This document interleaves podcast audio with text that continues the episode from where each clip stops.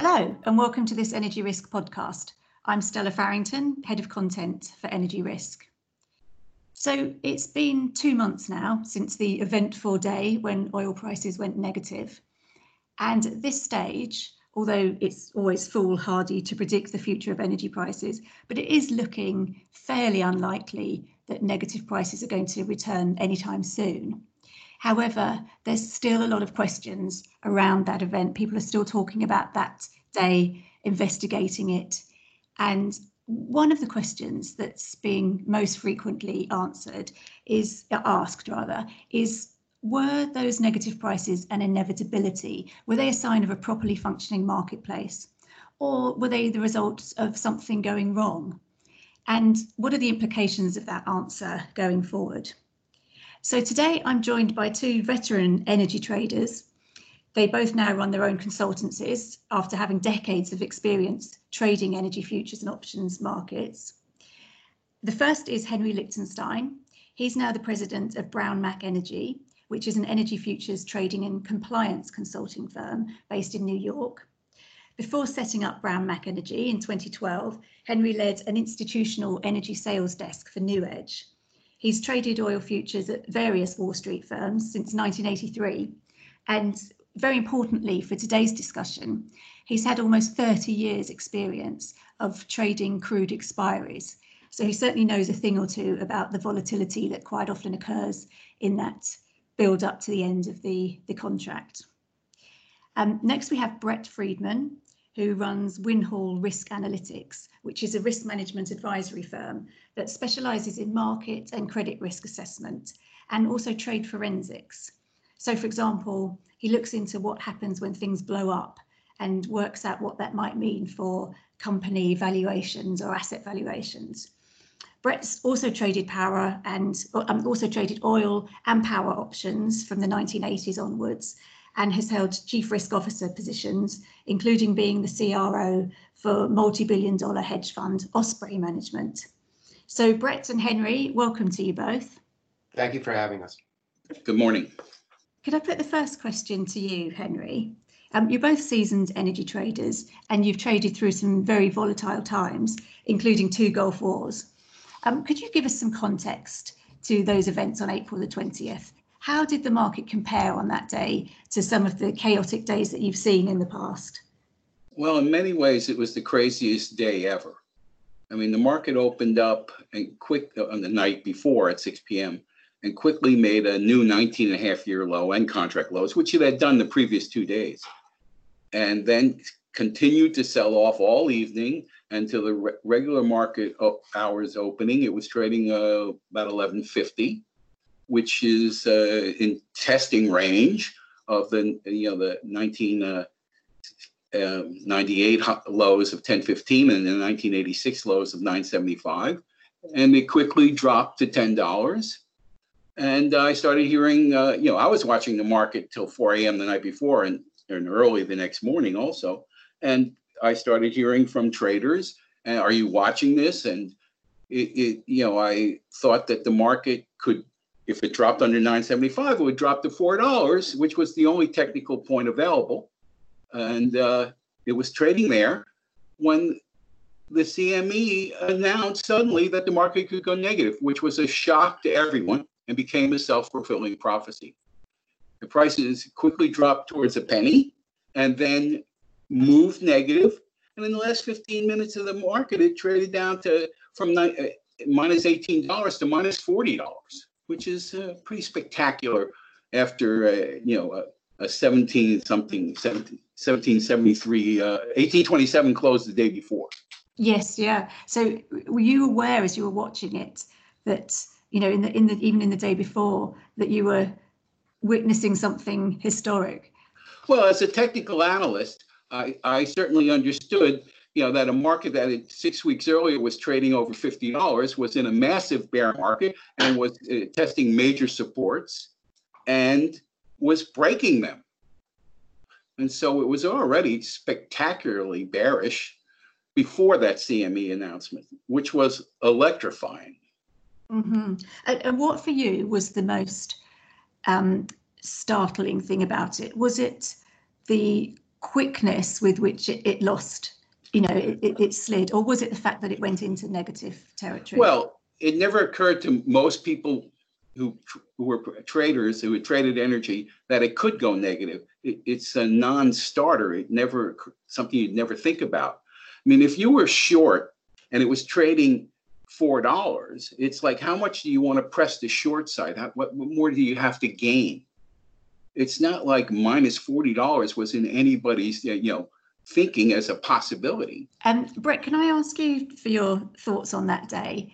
And um, how well do you think the oil futures market held up as a as a place to manage risk on that particular period? that's a that's a great question, but uh, you know, evidently not very well. I mean, I, have managed risk at various uh, hedge funds and using various asset classes, and I could tell you that managing risk effectively requires an orderly and well-functioning market in which I can execute, uh, a market that I can depend upon uh, just in common parlance, not to do anything crazy or unexpected, uh, you know, within limits. I mean, intraday volatility of greater than of 50 bucks from high to low crude that day isn't exactly conducive to hedging or trading in any sort of reliable, predictable fashion. Uh, for, further, if I was managing uh, risk using options or I had an option book, the revelation that prices could go negative suddenly cast suspicion on all my pricing models that assumed prices couldn't go below zero. I mean, surprises are generally are not good for business, and they're especially not good for hedging. Uh, so that was that was my impression that day, especially on the options front. That you know, I'm I'm selling options or I'm buying options. I mean, I mean, zero is generally the assumed number that it can't go below. So it was a little bit of a shock to me as well. From the hedge point of view, it was very disruptive because uh, hedges are liquidated pro rata, either usually by TAS. And there was an enormous amount of TASs that traded that day, a very high number, over 77,000. And instead of having a positive number, they had a minus $37 number. And uh, th- this is like one thirtieth of the hedge.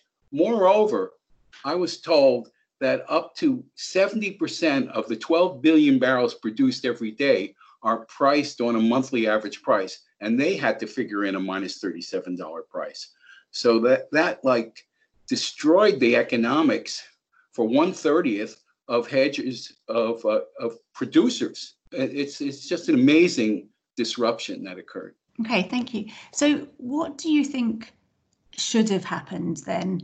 Um, because you know the argument is that prices, you know, the the the industry was facing the biggest demand shock it's ever had it had lost, um, you know, demand had gone from sort of 100 million barrels a day down to 70 million barrels a day. Storage tanks were full or, or getting full. Um, and, and people really were in the physical market thinking about having to pay to get their oil taken away. So, isn't it right that the futures market also followed that trend? Doesn't that show that things were working as they should have been? Well, uh, I kind of disagree with that actually violently. I mean, yes, we believe in free markets, but you know, free markets are not an, an economic suicide pact. In fact, this is a federally regulated marketplace where it's in, intended to be a, a, a model, a, a pure competition model where no one can influence prices. So it doesn't serve a purpose to have our, you know, market trade from minus $18 to minus $40 in the last five minutes where it, it, where the market's being settled. And the next day settlement price of 1001 proves that this was not necessary. Mm-hmm. So what do you think could have been done differently then? What, what do you think went wrong, first of all? Well, first of all, announcing allowing prices to go negative was something that never had been uh, announced until April 15th, and, and, very stealthily, I might add.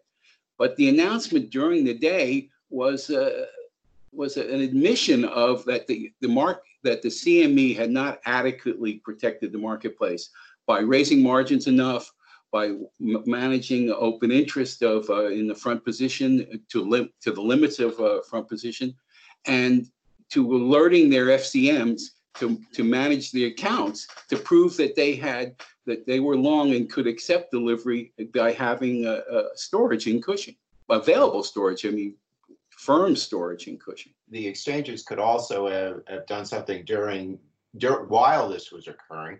I mean, they, they could have limited trading to liquidation only. They could have stopped trading. They could have stopped trading for half an hour or whatever they deemed fit to regain an orderly market. Uh, have everyone step back and say, okay, what's going on? Uh, I think that would have been a, a, completely reasonable thing to do and something that has precedent in other markets. Uh, instead, the, the exchange issued this announcement and then just stepped back and did nothing. Uh, and, and, you know, I don't think that that was uh, something that was uh, something that an exchange should do, should properly they should properly properly manage trading during the day and they did not. Okay so to pick up on a couple of points there. So first of all on the announcements that the cme made um, they did put one out the first one was on april the 8th um, which went out to clearing members cfos and back office managers. And that was letting people know that if prices drop below $8 a barrel then they will switch their options pricing model um, into the Bachelier model, which can. Um, which can compute negative prices. So they did put that out on April the 8th, and then that was followed up on the 15th by an advisory to clearing firm members, which was saying that they could, if they wished, um, test the, the CME had put had made a testing environment for anyone that wanted to test negative prices. So are you saying that you you don't feel those two announcements were enough? Well, clearly they weren't nearly enough. Virtually no one ever noticed them. I mean, it was shocking to traders when the, the uh, intraday announcement came out. Plus, you know, for we've been trading crude oil since 1983. Negative numbers were never discussed until April 8th. It, it really is. It was a shock. You know, those those those announcements were as it said, was to clearing members, back office personnel, CFOs, and things, and and support people of that nature. Uh, you know, and it was incumbent upon them to notify the people who are actually pulling the trigger, that is the traders. And I can tell you, as a matter of course, in a in a large trading institution, that does not really take place on a on a real time basis. Uh, you know, unless the the back office feels that it's a uh, an extremely important uh, thing. But at that point, you know, prices weren't negative and I'm pretty sure, I mean, the back office and CFOs get a million announcements from the exchanges uh, concerning who knows what. And, you know, they don't really re- relay them to the people on the front line uh, as, you know, as, as, as necessary. Uh, the fact that certain, uh, as far as the testing environment goes, the fact that certain uh, FCMs had problems uh, entering trades you know, where people are entering trades that they didn't know they were entering or values that they didn't know they were entering, uh, proves that the, you know, apparently a lot of people didn't get the message. I mean, the fact that prices could go negative is something that should have been shouted off the rooftops. Uh, no one should have been in any doubt that that was going to be the case. And apparently, a lot of people were in doubt. Yeah, okay, that's interesting. So, whose responsibility would you say it is to sort of shout that message out? Uh, you know, could firms learn something from this about the com- communicating some of these obviously very important advisories to the, you know, internally? Is that something that that didn't happen as well, by the sound of it? uh, I think there's probably enough blame to go around. Uh, no one is, you know, looking for a villain here is always kind of a, in trading disasters. There's never one author. There's usually several different. You know, there's there's a whole bunch of of events that all occur at the same time. Uh, but yes, I think the internal communication, if it were me, a trader, and and I found out that you know that they had gotten this message, yeah, I'd be pretty upset that you why didn't you tell me? Uh, so uh, yeah, I guess the internal communication could be better. The CME could be better at communicating with the FCMs as to what the FCMs have to do. That this is an important message uh, you know, in the back office, I think sometimes doesn't have the facility to realize that it's an important message. Will this have a significant impact on the traders, on the positioning that goes on, or on retail clients? If that's the case, then they have to communicate it, but sometimes they don't have the facility to even know that. So yes, the communication could be improved greatly. What do you think about that, Henry? Well, clearly the communication wasn't received by the industry or the oil industry and, uh, and the hedgers that were participating in the market because uh, no one understood or thought that it was possible. Moreover, it was never discussed, you know, the rationale, the economic rationale for negative prices. I mean, it, it's a discussion that's never happened before. It's only after the fact and uh, the damage is done. Okay. So if the notice had come out loudly and clearly, however, it, it had been sort of um, sent around the marketplace, but had the marketplace heard that message earlier, how would things have been different, do you think? Well, I think that uh, the FCMs, the Futures Commission merchants, should have uh, alerted their accounts and actively managed them and, and insisted that they get out of long positions if they couldn't take delivery. And they should have demanded that they prove that they could make delivery, both from hedge accounts and spec accounts. And spec accounts, the margins should have been increased much more dramatically, both by the the uh, the CME and the, the, Futures Commission merchants, which were allowed to increase margins significantly, whatever they wanted to, above the CME requirement. But let's just say, for the sake of argument, that you're right, Stella, that that the CME issues this notice and it's well communicated to the traders, and now now prices can go negative, and everybody knows it. Well, suddenly, you know, you don't have, and and let's just say prices are trading 11 bucks at the time well, suddenly I'm long. I don't have $11 worth of downside risk that I assumed anymore when I put all these hedges on it or trades on. I had infinite downside risk. So there would have been a bigger impetus, I think, to clear out of the near date contract than actually than actually took place for the simple reason that I thought prices couldn't go below zero. All of a sudden I know it's like, okay, I got to re, you know, rethink but this this whole strip of positions I have on. So, so the value at risk calculations would have been very different. Exactly. So there would have been a lot of risk mitigation that had taken that would have taken place not on that day. Uh, it would have been a lot more orderly getting out since people were fully informed. But you know, the biggest risks are things that you don't know uh, are going to occur. Uh, risks that you are informed of in advance rarely have as big an impact as just a complete shock. I mean, COVID caused the turmoil in the markets because it was kind of a shock. It came out of nowhere. I remember in the during the turn of the century, the big risk was that all the software was going to get screwed up and everybody's power grid was going to be shut off and we'd be living in 1810. Uh, that was well publicized. Nothing ever happened because people were prepared for it. Uh, and those are risks risks that are well publicized. I don't really worry about. I worry about stuff that I just don't know about. That really concerns me. And you see the effect.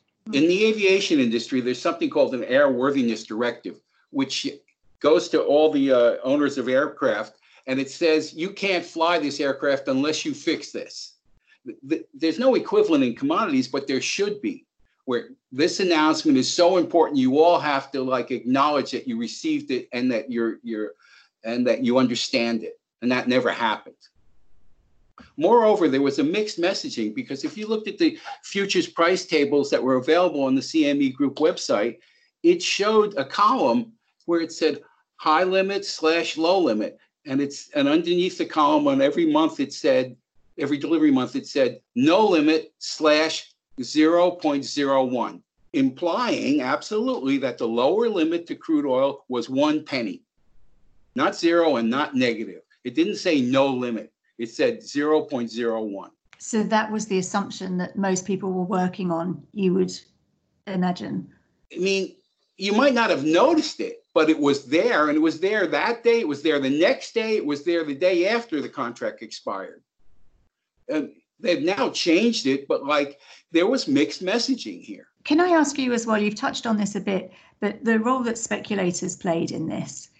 Um, there were some retail investors, by the look of it, that were in this market during the expiry. Um, Henry, you've got a lot of experience trading expiries, as we've mentioned. Uh, do you think that's a place for retail investors to be? Uh, subject to the position limits and the availability of a margin, which should be very, very high for speculators. But what really happened here was after that negative announcement came out, it was sort of the revenge of the locals who are no longer on the floor because professional traders went in, knocked it under zero, and knocked it down to minus $40. They weren't just speculators, they were aggressive professional traders, former floor traders from the NYMEX and other exchanges. I wanted to pick up on a couple of things that, that you've both mentioned. Um, Brett, you talked about um, that there could have been um, pauses to uh, forced liquidation of people's contracts. Um, there were circuit breakers which went off a lot, as I hear. Um, do you did did they work or not? Uh, apparently not, and the circuit breakers are are fairly short in duration. When I said there should be a cessation in trading, it, to me it's like uh, you know, not two minutes, but more like a 30 minute break or something like that. I mean, I, honestly, I haven't put super thought into what, what it should actually be, the time duration, but it has to be longer than just several minutes. It has to be long enough so that people can step back from their desks, talk to their compliance people, talk to other traders, do whatever they need to do to figure out what's going on and to sort of calm down.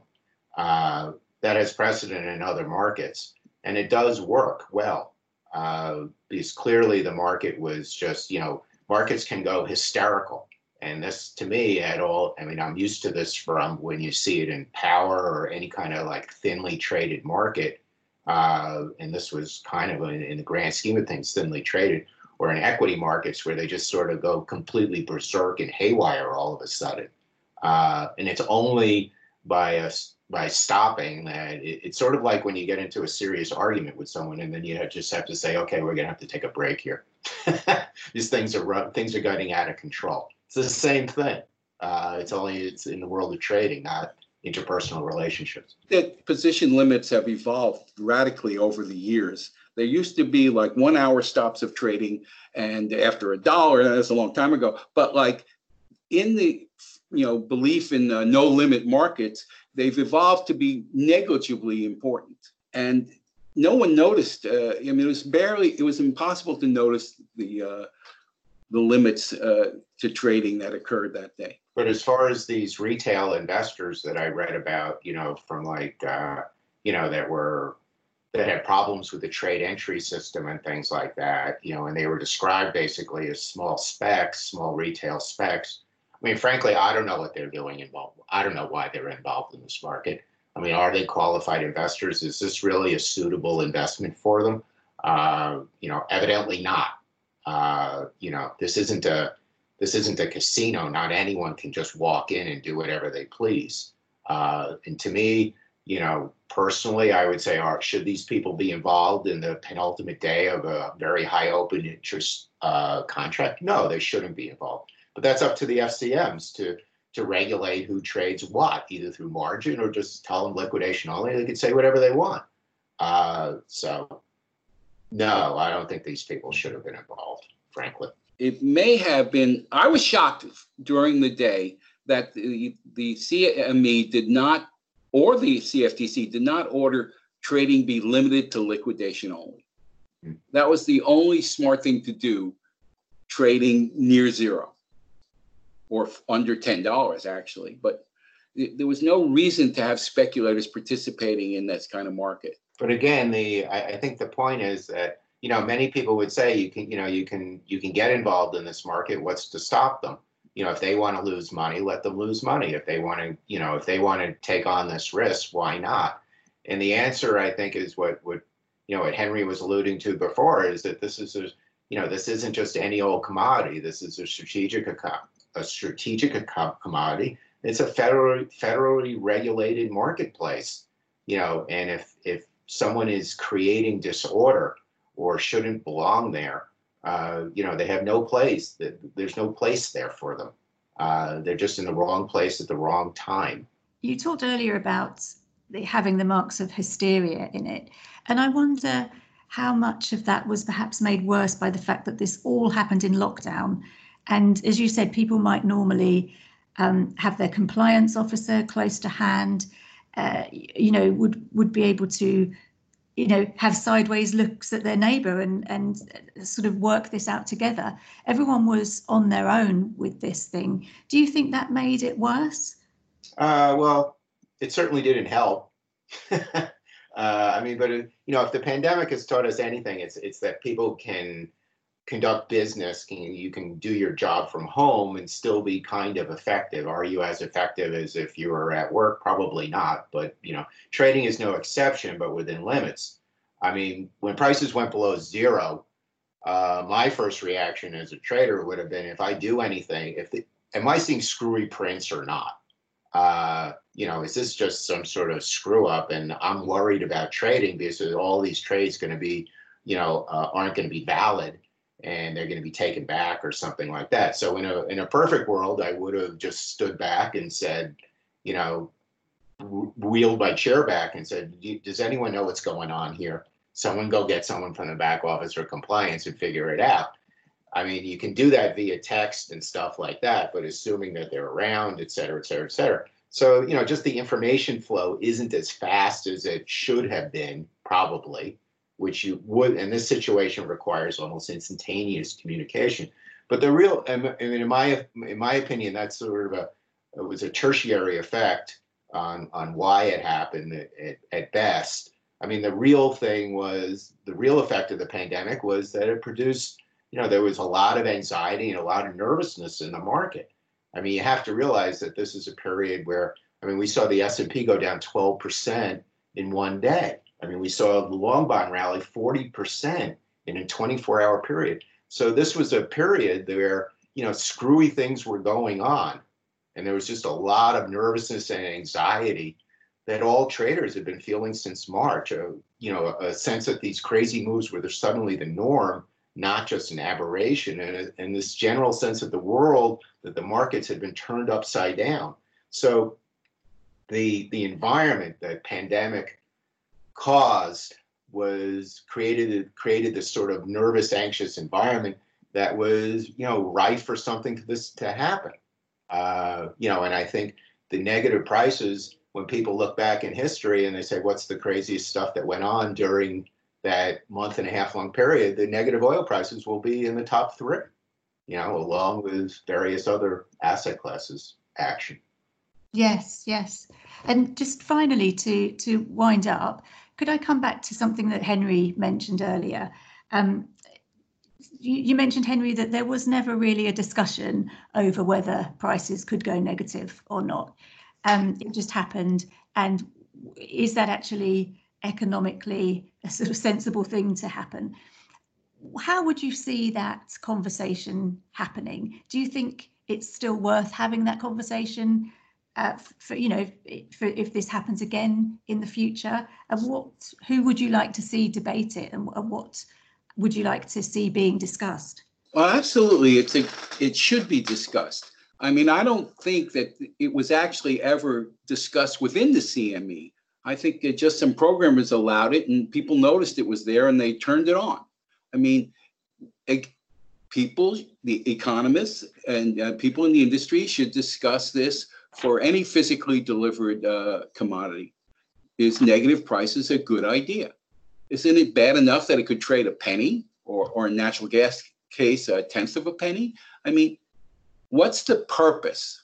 Is it market clearing? Well, if you think that that was successful, it wouldn't, it, it, the market clearing price wasn't minus $37. It was $10 from as as seen by the the next day's final settlement price.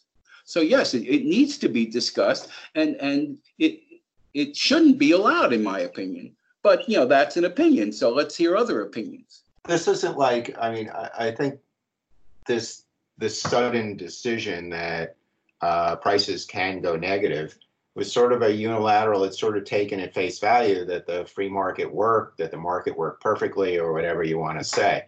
But this is a pretty, this isn't like all of a sudden, uh, you know, the exchange deciding that the limits are going to be changed or some contract spec is going to be changed or something like that. as a professional hedger, this is a very big decision. And I'm a member of the exchange or I'm trading on the exchange every day. Yeah, I want to be part of that decision. Who made this decision? Is this really a good idea? Or if prices do go negative, under what conditions are they going to go negative? So this could happen again, even though it seems unlikely, but it probably will. So can we have a discussion with actual users, not just back office people? And and not to denigrate them, but you know, can we can we have a discussion with traders and things about when will this happen and what's going to happen if it does happen again? And it's not a you know, the, I think that's a very reasonable request. Uh, and it's this is not something that should just be decided just unilaterally like it happened and therefore it can happen again and that's that. Uh, you know, so that's my opinion. To add to that, I mean, you know, the next day after being down 55.90 that, that day, the negative price day, the next day, the market on the last day of trading closed at 1001 up 47.64. So you have the, the largest down day in history in crude oil trading, followed by the, the largest up day in history. And how do you explain this over the next hundred years? Because the charts are never going to have, you know, the pricing action in crude oil is never going to be crazier than that. So this is clearly prima facie non-rational trading. Okay, thank you. Well, it's been great to hear your opinions on that, Henry Lichtenstein and Brett Friedman. Thank you so much for joining us today, and thank you for your time and insights. And thank you very much to everyone for listening. It was our pleasure. Thank you for having us. Yes, thank you for having us very much.